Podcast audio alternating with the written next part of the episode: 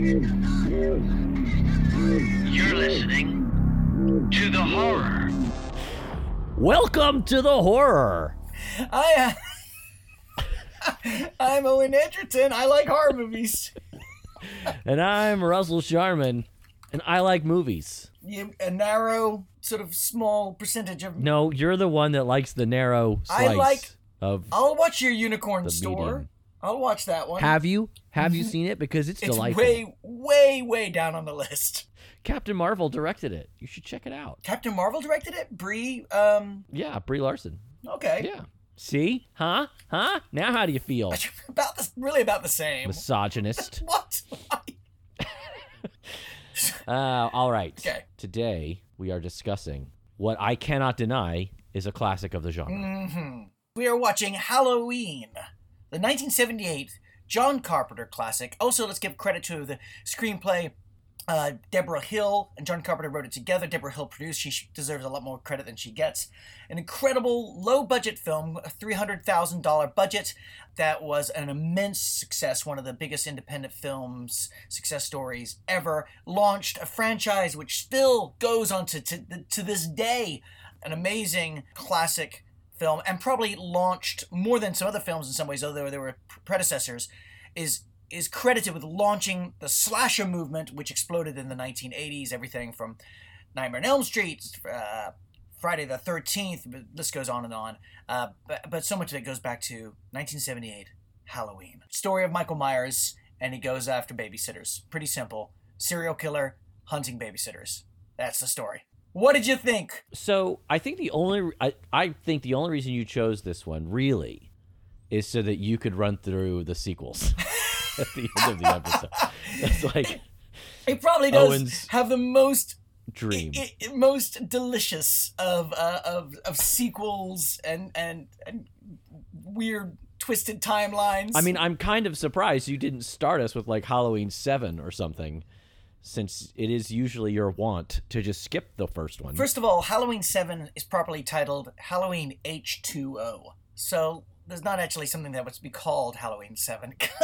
I'm just embarrassed for you. R- really? We'll get Um, into the sequels, okay. but but like I. so, I, oh, I know. I'm sure. I'm sure. And- I'm gonna go make an omelet or something while you're talking about them. but but it's it's it's fair on this one to go back to Halloween. So Halloween set such a standard. It has uh, been uh, imitated so many times, uh, and and and people just hold hold it so close to their hearts. And John Carpenter is such a master. I think I think it deserves to go back to the original for this one. So, what did I think? First of all, it scared me, and I think that's the first time I can say that about any of the films that we've watched. wow. Even Martyrs. Martyrs didn't scare me. It, it creeped me out. It it disturbed me, but I wasn't scared. You were scared someone was going to see you watching it. well, there's that. Uh, this one, eh, the first the first few minutes, I don't remember. I mean, of course, I saw this when I was a kid, probably many times. I don't remember the opening. I don't remember that creepy moment when they're driving up to the hospital and you see patients just wandering in their gowns Yeah. in the darkness. Yeah.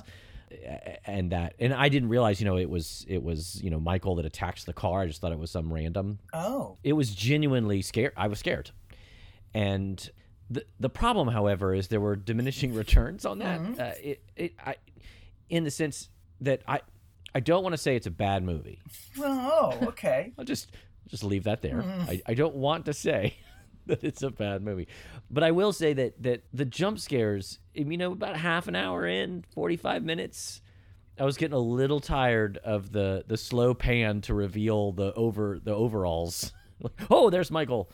Uh, it it got a little it got a little tedious that element, uh, but that that was that was sort of a qualm that I had because it was so effective in the beginning and then it, kind of lost its edge through repetition. Sure, sure. You know, I'll, I'll tell you this. What's interesting is what you just said. Like, so the film has a kind of a weird, and and it's very simple. It really is simple. You know, the original idea was just the babysitter murders. Like, and, and although later on it's sort of re-engineered that uh, Jamie Strode is rela- or not Jamie Laurie Strode is related to Michael Myers, that she's actually his sister.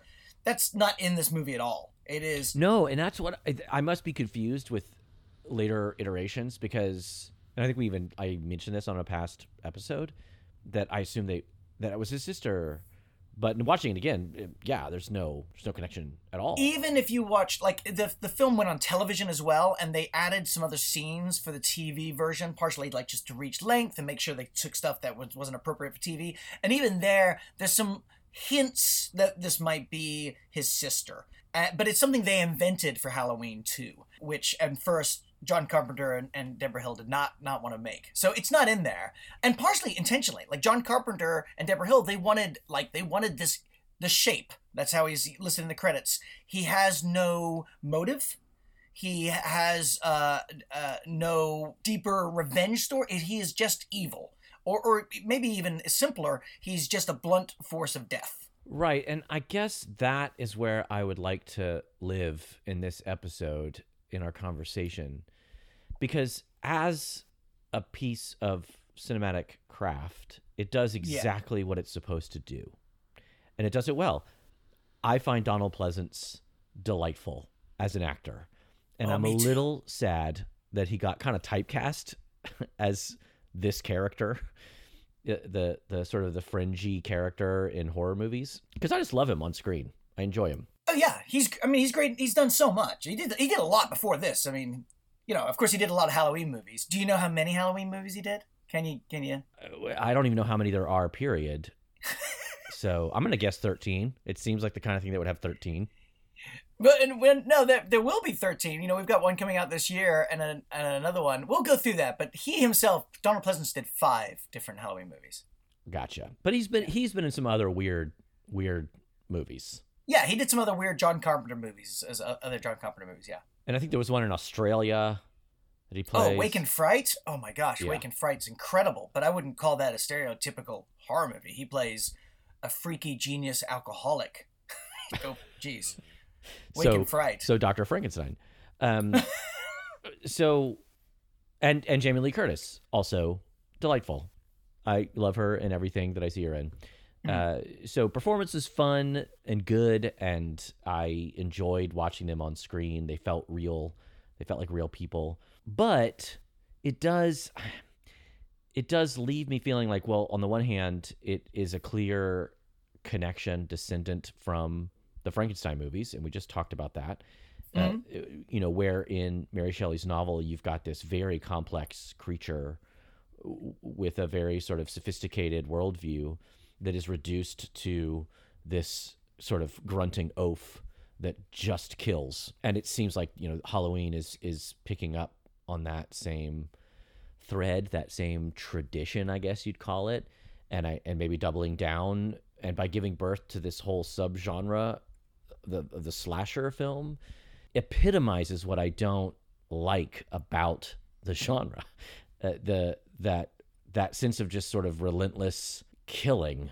I guess I can understand it intellectually. There's something interesting about sort of the faceless evil, but I don't want to sit there for an hour and a half and watch it. So yeah, we, uh, you don't like to be scared, and now now I realize that it's like you know, if you don't have a sense of smell, there's no perfume that's gonna thrill you. But like, so that's cool. But but yeah, when you were scared in this one, with those moments that you were scared, did you like what what scared you? Was it? I mean, was it just a sudden appearance of something you didn't expect to see? Like what what sent that sense of thrill and and dread through you? Well, the image that sticks with me again is you see the headlights in the opening scenes, you know, rake across the darkness, and you see three or four figures in hospital gowns, Mm-hmm. and you know immediately something's not right. Something something has gone horribly wrong, and there was definitely a sense of dread, a sense of I didn't expect that, and that left me uneasy. Unfortunately, and that that's interesting to me cinematically and narratively. You know, it's interesting that you keep referring to that as the opening scenes when Halloween has one of the more famous openings, which is it's not a steady cam, but it's a continuous shot. Right. You're absolutely right. Yeah. It is interesting that I keep referring to it as the opening scene. Yeah, yeah, yeah. I think you're terrified at the beginning of this film. You're you're blocking it out. No, I'm I, well, I'm not, and it's in part because the the actual opening scene was so forgettable to me What? because it felt so exploitative, so tropey. Even though I get that it it's not because it's the first one, but the the the young woman topless brushing her hair in the mirror who gets stabbed so this combination of sex and violence and then putting that in the body of a child that is sort of an overt attempt to make me feel uneasy or or disturbed because it's a child but it just felt exploitative. And the parents reaction where like mom just like puts her hands in her pockets and like huh there's my kid with a butcher knife. Like just the whole that whole sequence felt fell flat for me. And that's maybe why i think of the car ride to the hospital is really the opening. Wow, that's that that's nuts, dude. I mean, you're you're you're right that there are some tropes, uh, and if you know, it's it's exploitative. Of course it is, and like I, I don't know, I take offense of like it's trying to make me feel this thing. Like yes, it's a movie that they're all trying to make you feel something. Like uh, I don't, the movie's just trying to make me feel. Well, thrilled. there's a difference between cinema affecting you and manipulating you, because that's what all cinema does. I agree, and it being overtly e- exploiting things like the female body or the innocence of a child uh, it it feels like a cheap trick as opposed to an expensive illusion. So, so you're saying that because of course, anytime someone dies on a on a film, it, it's not someone really dying, and and actually they are exploiting the fact that we are mortal and have, our, fear our own death and the death of those we love. Now that's always exploiting that, but I would I think what you're saying is sometimes that's okay if the effect is worth it. If it's not worth it, then you're using it too cheaply. Sure. I think I agree with that. I think I agree with that. I mean, I think we're playing fast and loose with the word exploit. Yes. Uh, there's a difference between exploitation and manipulation. All cinema is manipulation. I agree with that. And I guess you could t- call it like gradations of exploitation. But I'm I'm speaking specifically of, for example, the topless woman Yes. uh, being stabbed from the point of view of the camera Yeah.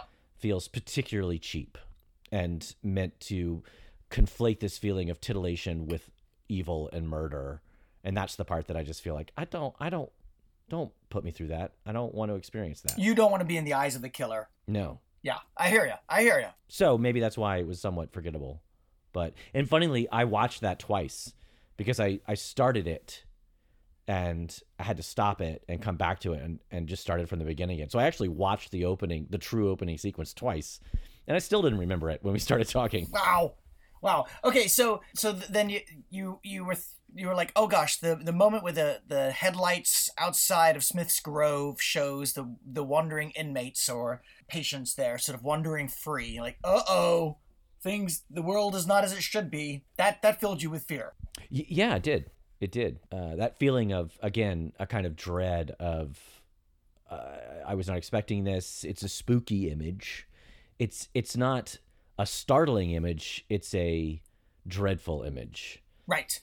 And and and that's an important distinction because I think this movie plays a lot with the startling image. The the jump scare is the currency they are dealing in for the most part in this film. Yeah, I mean, uh, you know, it's it's not the Conjuring as far as jump scares, but it's true. There's a lot of jump scares, but there's a lot of, of uncanny, weird images. When, when there's a figure standing in the doorway, unmoving, with a sheet draped over him and the glasses of the boyfriend, Bob's glasses, and he just stands there watching for the whole time. It's not a jump scare. It's just a terrifying. Oh my God, you don't know you're in the room with death.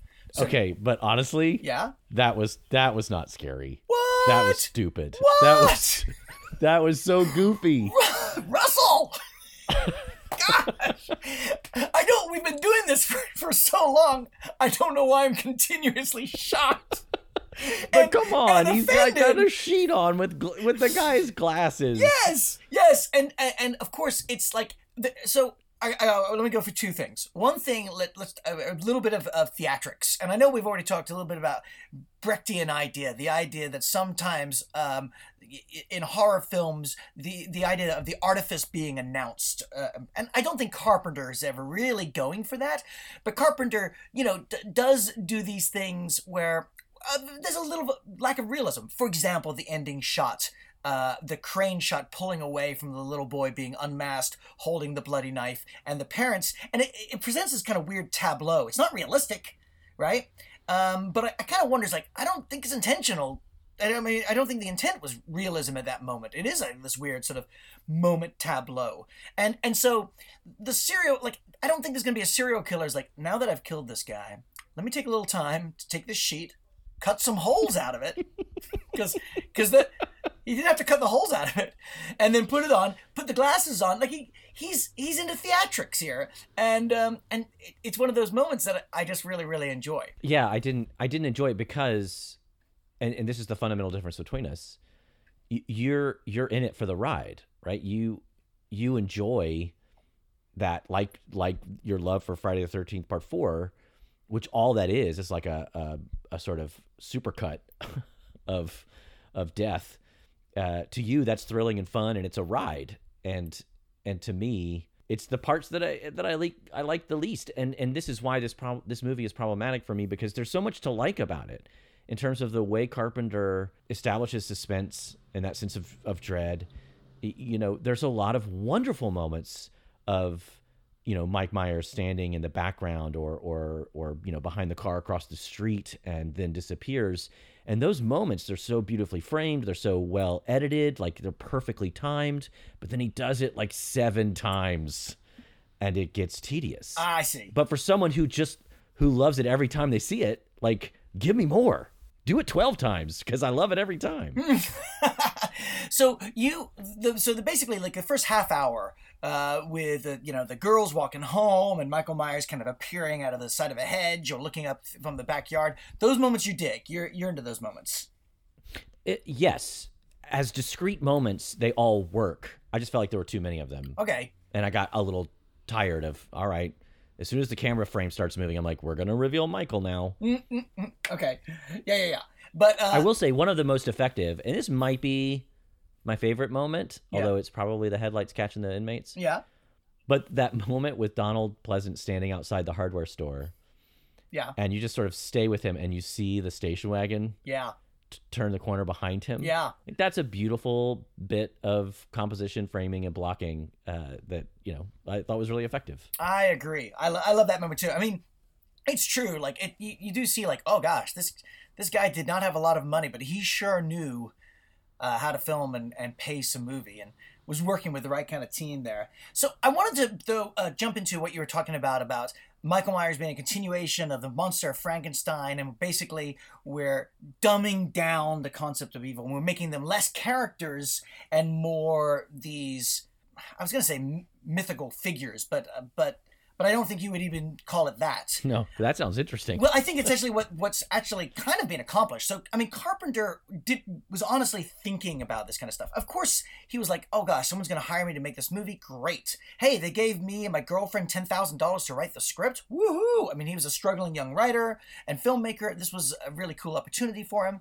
He had only made a couple of films, but he was aware of like, you know what's scary is when the monster is unexplained. And this is a, you know, I think a really interesting turn. I think it's one of the reasons actually so many of us do uh, find ourselves drawn to these kind of figures, and you know the ones that came after, uh, like Jason and all these others. Of like, there's the mask gives us something like, uh, wait, I can't, I can't solve this.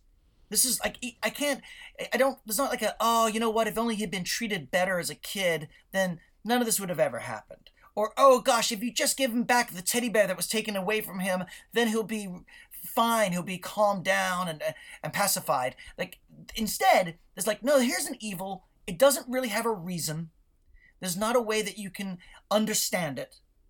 And also, I'm going to occasionally put you in his eyesight. So you're going to have his point of view. But he doesn't have a motivation. There's not a simple reason this is happening. It's just death coming for you. And that seems to speak to a lot of us as saying something true about existence. Yeah, and we've had that we've had this conversation and and it's entirely possible that you know I'm in deep denial about my mortality and therefore don't want to confront don't want to confront it and don't appreciate movies that make me confront it. Uh, I would rather, you know, dance at the edge of the abyss until I fall over and didn't see it coming. Is that an echo in the Bunny Man lyric? uh so you know i'd have to i'd have to do some some meditation on that all i know is i find i find these movies and this movie in particular because it is so it is so pure in its presentation of of this idea. I, I find them both tedious in their repetition of jump scares and and the killing of young women, although there is a there is a young man that gets killed, and uninteresting. Like I not uninteresting. I mean, it, it is what you're saying as a concept is interesting, and and I can understand it intellectually, but I just feel gross at the end of it. I feel gross. I feel vulnerable. Like as soon as the movie ended, I had to go out, which is unusual for me. It was like 9:30, 10 Oh. o'clock. I'm usually in bed by then, Yeah. and I had to go out to this social event and leave my wife at home. oh. And uh, she had not watched it with me, of course. She had no idea I had just watched this. And certainly, as I was walking away from my suburban house with the front porch and the light on it, it's not really suburban, but uh, you get you you've seen it. yes. And as I was walking away, I you know I ha- I I almost laughed to myself at like, all right, now I feel I feel like maybe I shouldn't leave. You know, maybe Oh wow.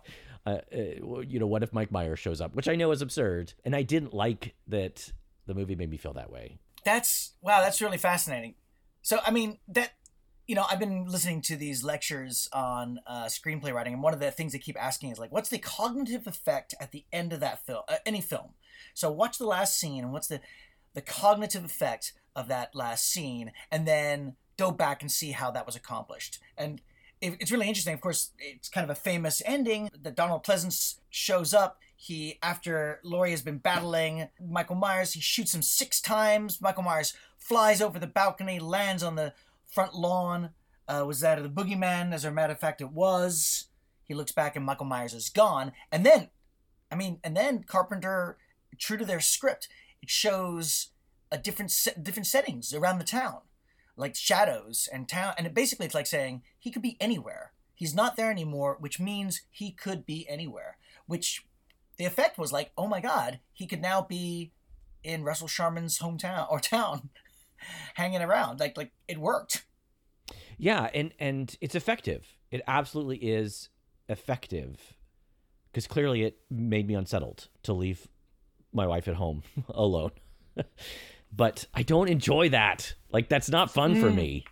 So this is my conundrum with the whole genre. Is Yes. there are bad movies in in your genre? Like there's just flat Yes. out bad movies, and and I've said it before, and I think it's because a lot of horror audiences don't expect very much from their filmmakers because they just want the thrills. But in the hands of gifted Because you're right. in other genres, there's no bad movies. That's a good point. I you I mean you don't have to admit you don't have to admit anything, but I would argue there are more in horror than in other genres, Okay. especially Yes, popular films, films that people consider you know great films like Phantasm or Friday the Thirteenth Hey, Part whoa, Four are okay, okay. inherently objectively poorly made and yet are considered no. great because Okay. All right. You you you're pushing the argument. because they deliver what most horror fans want. However, there are also amazing films The Shining, The Exorcist, Rosemary's Baby, Get Out uh, that are objectively well made films and they are effective at what they do. I just don't like the effect. Yes, I this I feel this is the uh, the where the highway is breaking off on this podcast.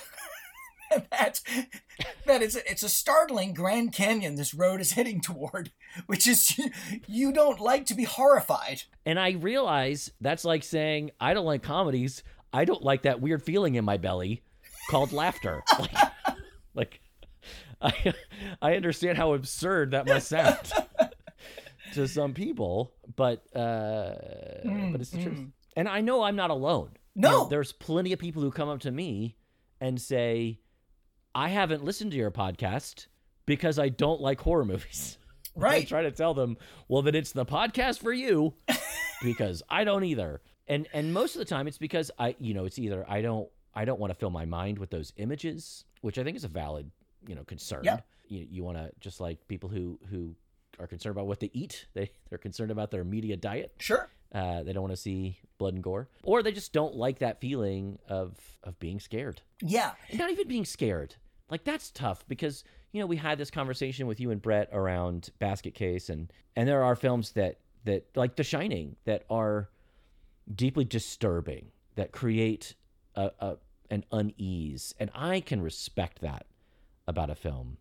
What I don't like are the cheap scares and what I would consider exploitative moments of sex and violence being combined in a way, or uh, a sort of gratuitous gore that doesn't add anything to that sense of existential dread. It's just shocking. Uh, those are the things that I feel like are cheap and and annoying. Do you think like horror movies? I mean, especially like we're looking at a slasher movie and and and a popular slasher movie. Do you do you think that these are maybe unhealthy for people? No, I don't think that. I in the same way that I I don't buy the argument necessarily that you know first person shooters are going to lead to mass shootings at, or at least I don't think there's a way you can prove a connection. Does, for example, first person shooter video games it desensitize us to a certain extent to the realities of gun violence? Certainly. But if you if you're the type of person who's going to take a gun and shoot a bunch of people, you're probably going to do that anyway. I, I don't know that a video game will make you do it. Yeah, yeah. I, I think I mean, uh, I think yeah, I, I agree with you. But I mean, uh, on a more on a, a, more average level. Uh, you know, not necessarily will this watching Halloween inspire you to go on a killing spree, but but more of like being desensitized, maybe also associating violence and sexuality. Uh, like, do you, do you think this is unhealthy? Do you think uh, do you think people would be wiser not to consume these kind of images and stories? I'm gonna I'm gonna take a little cop out and say it depends. I'm not I'm not trying to pounce. I'm I'm actually honestly. No, I, I I can I can hear that this is a sincere question. Yeah. But no, I can't say I can't say unequivocally. You know, yeah, uh, horror movies are unhealthy. In the same way that there are are certainly films that I enjoy that I wouldn't recommend to some people uh, because I know that it would it would unsettle them in an unhealthy way. I certainly think slasher films in particular could be very triggering, especially for women who've experienced, especially sexual violence. I yeah. absolutely think uh, there are there are entries in that subgenre that are irresponsible with the way it treats sex and violence yeah. together, and in that sense, exploitative. So that could be unhealthy for some people. Um, but do I think, in a kind of general way, that these images are somehow going to hurt you emotionally, psychologically? No, uh, but I also I also have a relationship to cinema that is such that when I watch them, I'm I'm watching for the mechanics. I understand the tricks and how they manipulate and how they work. So it's very difficult for me to think of them as as dangerous, right? in a way, because they're so easily dismissible for me. Yeah, um, you you have a filmmaker's distance. Yeah, I guess so. I guess so. Yeah. So even a film like Martyrs, which again I would never recommend to anyone. And and certainly I've had conversations, I think I mentioned this with those with students about disturbing cinema and, and I've mentioned that film and said and I've said I do not recommend you watch it. Mm. but it's it's an interesting entry into cinema history, I suppose you could say. But I can watch that knowing, oh, I wonder how they pulled that off, you know, in terms of makeup effects. At the same time, I can also think about it in in that in the context in which it's meant to be seen and what it's trying to say about mortality but it's still super fucking disturbing. Yeah. And and i don't know that most people would enjoy that. Is it unhealthy? I don't know what that means. Yeah but yeah. i certainly think that most people wouldn't enjoy it. Well you know it's it's funny it, it, looking back through the, the history of horror which we've kind of uh, you know time hopped all the way around but uh, you know, when Frankenstein and Bride of Frankenstein came out, people were uh, incredibly offended. Uh, people were like, "This is morbid. Uh, this is immoral. Uh, this is just plain wrong." And Frankenstein in different places was cut down in all kinds of crazy ways. So people in some countries were watching twenty-minute versions of it. Um, it was just, you know, considered. It's just a girl playing with flowers. Yeah, that that's the end.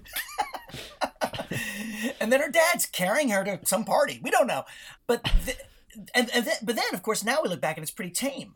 Uh, and and see, there's sort of this argument that oh my gosh things have to get more and more horrific and so when a movie like Texas Chainsaw Massacre comes out they're like oh of course because we're no longer satisfied with uh, the the scariness before. Now it's got to be more intense. Uh, oh no, Hitchcock's killing a woman in the shower, which before Texas Chainsaw Massacre, like oh we, we that we have to we're, we've become so desensitized. We need to up the dosage. Well, okay, I guess, and I think you would agree with me. I think I take issue with the use of the word sensitized or desensitized because I don't think that's what's happening. I think what's happening is we've become more sophisticated in our cinematic language. In the same way that when the train pulls into the station with the old Lumiere brothers film, and, hmm. and of course it's somewhat urban legend. I don't know if this actually happened, but people, you know, ran out of the theater because they thought the train was about to run them over. I still do And that. and it's because there was a s- relatively, you know, rudimentary understanding of cinematic language, of how cinema worked Right. and I think we have become over the generations, over the decades, more and more sophisticated about how cinema works. So, so I don't know that it's a matter of sensitized or desensitized. And the reason I take issue with that is only because it makes it seem like it does make it seem like a moral question. Right. And I don't think that it is. I think that we've just gotten more sophisticated as audience goers at at the tricks at what cinema can and cannot do. And so when a filmmaker comes along and does something uh, that we didn't expect or we're not used to or is pushing the language, you know, a little further, it's surprising, hopefully in a satisfying way yeah. you could and that's why i have a certain begrudging respect for a movie like Martyrs, even if i think it's horrible if that makes any sense it does, yeah. I was gonna say too, though, like we went all the way and we finally got to like, uh, you know, Romero was doing more gore than anyone had seen. Then we got to sort of the torture porn stuff that was happening in the '90s, and like, oh my gosh! But we actually, after that, in an interesting way, and I think this kind of goes into what you're saying, it wasn't that filmmakers started doing new stuff, but they actually started doing older stuff again. So when you have the the, the Conjuring movies and a lot of the Blumhouse films from like the, the about 10 years ago, these were like PG-13 movies. They weren't R. They were going back to this, you know what's scarier than seeing someone tortured to death is feeling someone grabbing your foot at night and no one being there. Uh, you know, even The Conjuring got an R rating, but it has no murders, it has no gore. It's just all these scares, and this is really interesting thing of like rediscovering what scares us. Um, and it's I think you're right that it's something. It, it has to be either something brand new or something that the f- film watchers in some way have forgotten about, like a new trick.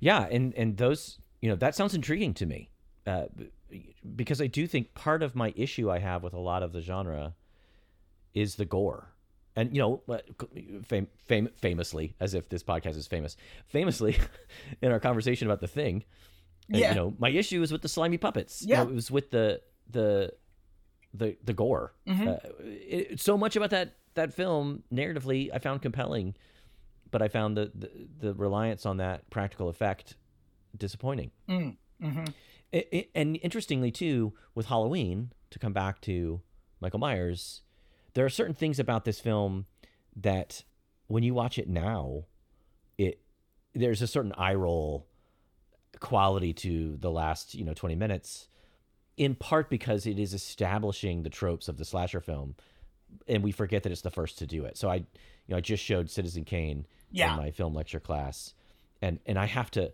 really take pains before we watch it to explain to students who are all 18 19 years old that what you're about to see was mind-blowing in 1941 in terms of the use of low camera angles and sound design and uh, so forth. But now we take for granted and and seems seems well boring now. But at the time was so sophisticated audiences uh, didn't buy tickets because they didn't get it. And halloween i think has some of that that i find sort of eye rolling now. For example the the sort of classic i stabbed him with an in the neck with a knitting needle and then i like take a break on the couch drop the knife you know shoo glad that's over Right. Yeah. and you know and, and you're just begging the audience to be like get off the couch call the police He's not Uh, dead. yeah and then that happens again Yeah. so those kinds of things are are- but at the time of course it, it was new so so carpenter is and just like with the slow pans revealing michael you know carpenter i think is is like found this this trick that that he knows is going to work and he's having fun with it and he's putting it in there as often as he can as often as he can get away with it in 1978 in a way that you couldn't in 1998 or 2008 uh, or 2018 because we all know that trick You, you still can though. At least I'm hoping. So uh, one one more question, and I know we should move, be moving on, but I want to ask you about the end of the film. So um, you're mentioning how you were left sort of feeling like uneasy. You had to leave the house, and you're like, oh, all of a sudden I'm scared. And and you've heard me talk about how I think a lot of the horror movies have this idea of dismantling places that we thought were safe, uh, whether it's summer camp or suburbia or our dreams. That uh, places that we thought are fine and and free of mayhem. Suddenly we have um, a, a mass killer wandering around. I mean, actually, one of my very favorite moments of this film is uh, has nothing. Michael Myers is not in the scene. It, Laurie is running away from the house. She runs to her neighbor's house because she's Right. being, you know, she's seen her dead friends. She knows everything's revealed. Killer's coming. I'm about to get killed. She slams on the door, and this is America. This is a neighbor. This is safety. Small town life. The neighbor flips on the light, looks outside, and then turns off the light. And she is not found a harbor. And that terrifies me. Uh, it terrified me the first time I watched it, it still scares me. Then when it comes down to it, th- there's just no safety. Uh, but but also at the ending, the very very ending, it it's incomplete. Like it has it, it doesn't it doesn't have an ending. The bad guy wasn't caught. The good guy's not really necessarily victorious. And and although they were not intending a sequel when they made it, I wonder like oh, and although that's sort of become a cliche, like what he's not dead. I wonder how you think that feels like to have that uh, that untied knot at the end. Well, it's probably impossible to say without going back in time to when I was, you know, six years old. I'm sure I didn't see this when it first came out. You you probably But- did. But, you know, now it's in the context of Halloween 13 and and the full recognition that, you know, the bread and butter of the genre is franchises. Are are these sequels that in my estimation, my rudimentary education in the genre, which you are trying to alleviate, uh, dilutes whatever original interesting inspiration uh, every iteration. So, so it just seems it seems obvious, you know, money grab pandering in in hindsight. But to your point, uh, allegedly Carpenter had no intention of doing a sequel, but but you know you you you see the Pleasence shoot him and he goes over the side. You know he's not going to be there because you know there's Halloween 13. Uh, like it. So that was another a little bit of an eye roll moment. I see. I see. Yeah, yeah, yeah. And So it felt it, it felt like a cliche. Right, but fully acknowledging that it wasn't at the time. Yes. Yes. Well, okay. Well, maybe now is a good time. Should we go through the the uh, the sequels? I I know I know this is the moment you've been waiting for, so I'm gonna go make an omelet. Oh my gosh. Well, I've actually recently been reading a book that just came out this year uh, called Taking Shape, which is funny. Which Aren't you writing a book? I'm writing about- a book on Halloween 4. Yeah. So I've been doing my research. I'm open to, uh, yeah, I'm, I'm hoping to be doing some interviews when I get to, out to LA next week. So, okay, the first one, of course, 1978. And then the uh, John Carpenter and Debra Hill, they, they uh, finally say, okay, we'll, we'll write a second film. Halloween 2 takes place five minutes after the first one ends. So basically, actually immediately, same ends, and it basically follows to the hospital where Laurie is taken. Um, it did very well in box office, critics not so much, but at the very end of that, uh, Laurie shoots Michael Myers' eyes out, and Donald Pleasence lights himself and Michael Myers on fire. The film ends with Michael Myers on fire walking out of the hospital as Mr. Sandman starts to play at the very end. Michael Myers is dead. After Okay. that, yes. So, I I remember that. Mm. And can you refresh my memory before you go on? How did they fix the narrative that that Jamie Lee Curtis's character is his sister? Sure. So it's actually it's revealed in the in in the movie. Uh, There's a nurse. It's actually the the same nurse that is driving with Loomis in in the first one. She's the one who sort of says, "Oh my gosh, you know, the governor wants to see you and talk to you about all this." And they're driving, and she says, "Oh, it's so interesting." And she reveals that the Strodes had adopted Michael Myers' youngest sister. Okay. They and there's a couple of other references. Laurie starts having these memories. She has starts having these memories of Uh, and there's some clips that are used in the TV version and not the other ones, but she has memories of Michael Myers as a kid and visiting him in the hospital. That's when it's introduced that uh, Laurie is actually uh, um, Michael Myers' younger sister, and that he has to kill his entire family. But then by the end of that movie, the filmmakers are like, done. He's dead. We burned him to a crisp and shot his eyes out. You know, and and and Loomis is presumably dead too. Presumably blew himself out. So then they said, all right, let's do something cool here. Let's make a, an anthology so that every Halloween from this one will be a different scary story. So they made Halloween 3 Season of the Witch, which is about an Irish toy maker who steals one of the blocks from Stonehenge, puts microchips in a bunch of masks that he sells to all the children of the world so they'll watch a special advertisement on Halloween night that basically turns their skulls into bug swamp portals of hell. I remember this as well. Yeah, I've there's, al- there's also androids in it. It's actually it was uh, at the time like everyone was like, "What the hell?" and it was panned and it bombed. But since then, more and more people are like, "Whoa, Halloween three, cool, cool." After that, uh, Moustapha Akkad, who was like one of the producers of Halloween, he bought all the rights back. It became an independent movie again. He said, "We're bringing back Michael Myers," and he made Halloween four. Halloween four is ten years after the first one, 1988. And although Michael Myers was burned, he didn't burn to death, and his eyes, I guess, weren't totally totally shot out and dr They grew back. they grew back and dr loomis is still around but kind of scarred and, and a little bit nutty and michael myers finds that L- Laurie, who died in a car accident, uh, had a daughter, so he's got a niece, and he's going after his niece Jamie Lloyd.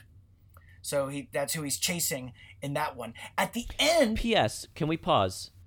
Because this is fascinating to me because part of your point, and I was persuaded by it, is that Michael Myers Doesn't is have- this faceless evil that has no motivation, that is just about death coming for us. yes, How do you feel about the fact that the franchise is tr- clearly trying to make this about no, he's just trying to kill his family systematically? I have such a weird love of of the Halloween films and and even their quirks, so I can't tell what I can't tell what I, I love and don't love anymore.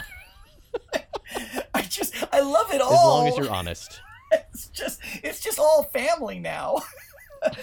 um, and I love Halloween Four. I mean, it's like I I adore that film. But you're right; it totally gives him this rather simple motivation. Uh, and and and producers are always trying to do this. Of like, uh, I remember I, I think I mentioned to you that I was like, oh, I was up briefly for like maybe doing the next Friday the Thirteenth, and and part of the thing was like I remember one of the producers like we, we want to discover what is the reason that Jason never dies. Let's explore that. I'm like no one wants to know that. No one wants to really know that. But anyway, yeah. At the end of part four, this is a spoiler, people. Spoilers, so watch out. Spoiler alert. At the end of part four, little Jamie Lloyd, this little girl, at the end, it seems like Michael Myers has been shot several times. He's sort of fallen to this giant pit.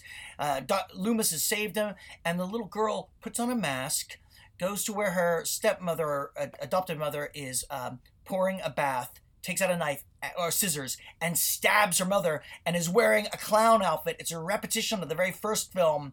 Oh no! Now Jamie Lloyd's the new killer. Ah! Are you waiting for a reaction? Yes, I, that silence was appropriate because I could tell you were a little scared, even where you were sitting.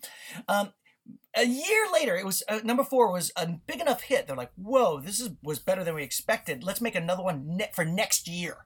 so they immediately go into production. They have this French director. He's kind of a crazy little guy. Um, He's like, I'm gonna do things my way, and uh, basically, a year later, Michael Myers has, has been kept kind of in a hermit's shack for a year. He wakes up, kills the hermit, goes back after Jamie, who's not a serial killer. She's just like a disturbed little kid, uh, and he basically is uh, hunting her down once again. But also coming to Haddonfield for some reason unexplained is a man in black boots and a black duster and a cowboy hat. We don't know why. He kind of walks around town, gets off a bus, kicks a dog. We don't know who he is. But Michael Myers is captured in the end, seemingly as Loomis drops a big chain on him, beats him with a piece of wood till it seems that Michael Myers is dead and Loomis seems to have a heart attack on top of him.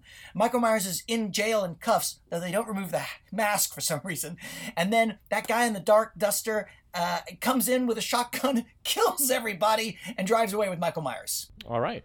No one knows why. The filmmakers didn't know why. If you ask them, they're like, we just, I don't know, they wanted a cliffhanger. And They- that's everything that's wrong with this genre. Oh my god. So then they make part six. Part six, Paul Rudd is in part six. And they're like, okay, we gotta explain all this. so part six has a couple of different versions. There is the theatrical and then there's producer's cut. Uh, and people are really uh, torn on the two. But the basic storyline is uh, now it's several years later. Loomis is still alive. He's retired now and he's working on this book. Uh, and Paul Rudd plays Tommy Doyle, the little boy that Laurie's babysitting in the first movie, movie we just watched. Jamie Lloyd was also stolen away with Michael Myers years back, six years beforehand in Halloween 5. She is now given birth to a baby, was surrounded by some kind of cult figure. She escapes with this baby, but is chased down by Michael Myers and eventually killed. In the theatrical version, it turns out that, well, it's weird. Michael Myers has this tattoo on him, it's the mark of thorn, which means that one person in a community was always marked with the mark of thorn and then would kill anyone in his family, and it protected a community from famine, basically, and there was a sort of Celtic mysticism. In the original film, they sort of had it, it was all about this cult figure, and the cult was out of Smith's Grove. Uh, but then when they did the theatrical, it was also a government experiment to kind of clone Michael Myers into making an army of Michael Myers. It's really unclear. Uh, in the end, it's a very big mystery, but it seems like in the producer's cut, uh, now uh, Do- Donald Pleasence Loomis is now bec- has the mark of thorn on himself, and he's now the keeper of Michael Myers. Very strange, total strangeness, and and Donald Pleasence uh, dies. Are you sure? Yeah, he actually did die. He did die. After that, they say, let's forget that Laurie died in a car accident or change that because Jamie Lee Curtis is willing to come back and they make Halloween H2O. Ken Williamson was a part of it. It feels like out of the Scream world. It was a, a huge hit. People are like, well, this is great. And Jamie Lee Curtis is a badass. She's actually dealing with post traumatic uh, stress. Uh, and she works at this private school. She's changed her name. She's gone into hiding. She has a severe drinking problem, but she knows at some point Michael Myers is coming back. That was a big hit. At the end of which, spoiler, she beheads Michael Myers. They again, they're like, let's. Jamie Lee Curtis cuts off his head. His head rolls away. It's the end. Halloween Resurrection is announced. At the beginning of Halloween Resurrection, it's revealed that Michael Myers, at the end of H2O, had actually stolen a um, a, a, a, uh, ambulance driver, dressed him, put tape around his mouth or, or broken his uh, vocal cords, and put his mask on him. So the person that Jamie Lee Curtis beheaded was actually just a poor EMT. so, so she's now. She's, she's now in a mental asylum. Michael Myers shows up in the first 10 minutes of Halloween Resurrection and murders her. The rest of the movie is. Wait, wait, hold on. Yes.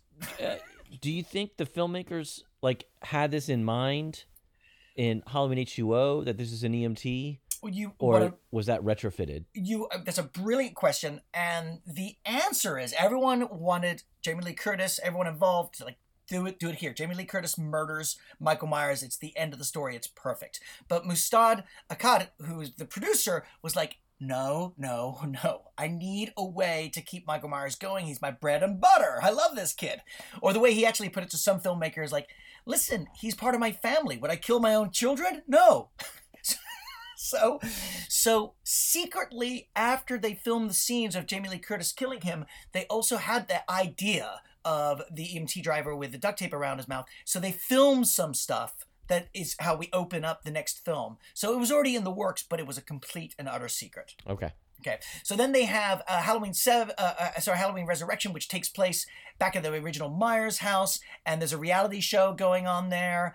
Uh, it's not, it's not very good. It's, not, it's, it's it's my least favorite of them. Then, then we like, okay, let's just start over again. Start over again. Now you got to remember, this is pretty fantastic because all these films could have gone at some point straight to video. Like that, it was headed in that direction of going straight to video, but it keeps finding a way to like stay as a theatrical release. Um, so the next one was Rob Zombie. Rob Zombie made Halloween, and he basically kind of remade the first Halloween but starts with Michael Myers much younger, follows him for a lot of like, why is he this type of kid? Why is he so bad? Oh, he was brought up by uh, white trash rednecks. It was sort of Rob Zombie's, always Rob Zombie's go to of like, oh gosh. And so that made Halloween one. Rob Zombie made Halloween two. Some people love it, some people hate it. Wait, wait. Halloween one. He made Rob Zombie. It's, it's Rob Zombie Halloween, so it's Halloween, but it's Rob Zombie's Halloween. This Uh, is that's the title. Rob Zombies It's- Halloween. no, it's just called. No, it is called Rob Zombie's Halloween. Yes, Rob Zombie's Halloween and Rob Zombie's Halloween two. Uh, okay. Yeah, yeah, yeah. In this case, we have a new. But wait, what numbers are they at this point? Okay, so that is let's see. H two O was seven. Resurrection was eight. Halloween. Rob Zombie's Halloween is nine, and Rob Zombie's Halloween two is ten. Gotcha. Then is like, oh, what's gonna happen now? Then they came up. Blumhouse got involved.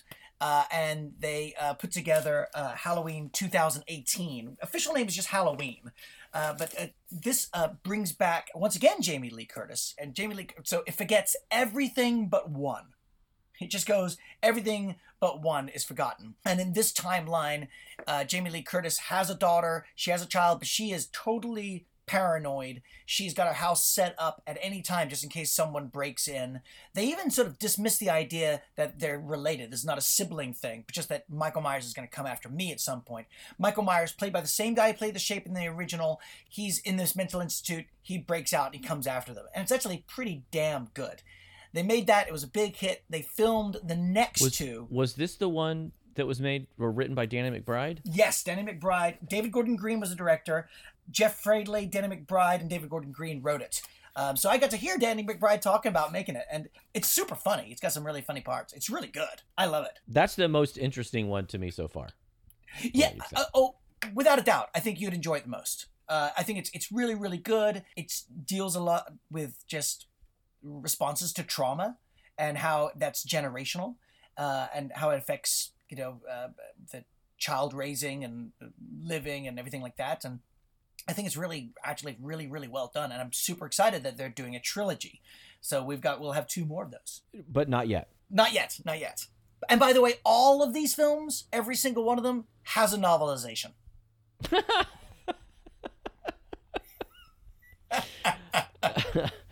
Oh, okay. So good, and I hope people pre-order uh, my Halloween Four book uh, from Mondo Press.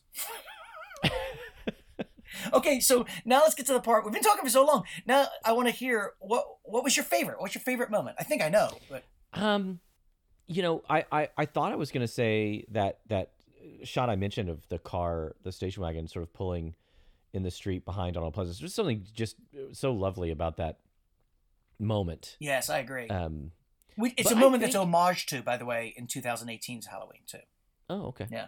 Uh, I think I think it's got to be w- when they pull up to the hospital and you see the patients out in the lawn because that I kept coming back to that as like an image that was stuck in my head as an affecting image, and and in the spirit of the of the film, which is meant to strike horror and dread, that was the most effective. It wasn't a jump scare. It wasn't a gotcha moment. Um, it wasn't uh, played for laughs, and there are a few of those. Hmm. It was the most sort of dreadful moment to me. Yeah. Yeah, I love that.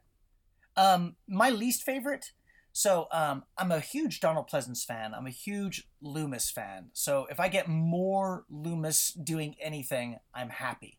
In this film, there's you know he's waiting outside Michael Myers' house, which is what he does for a good majority of Act Two. Is wait in the bushes outside the house.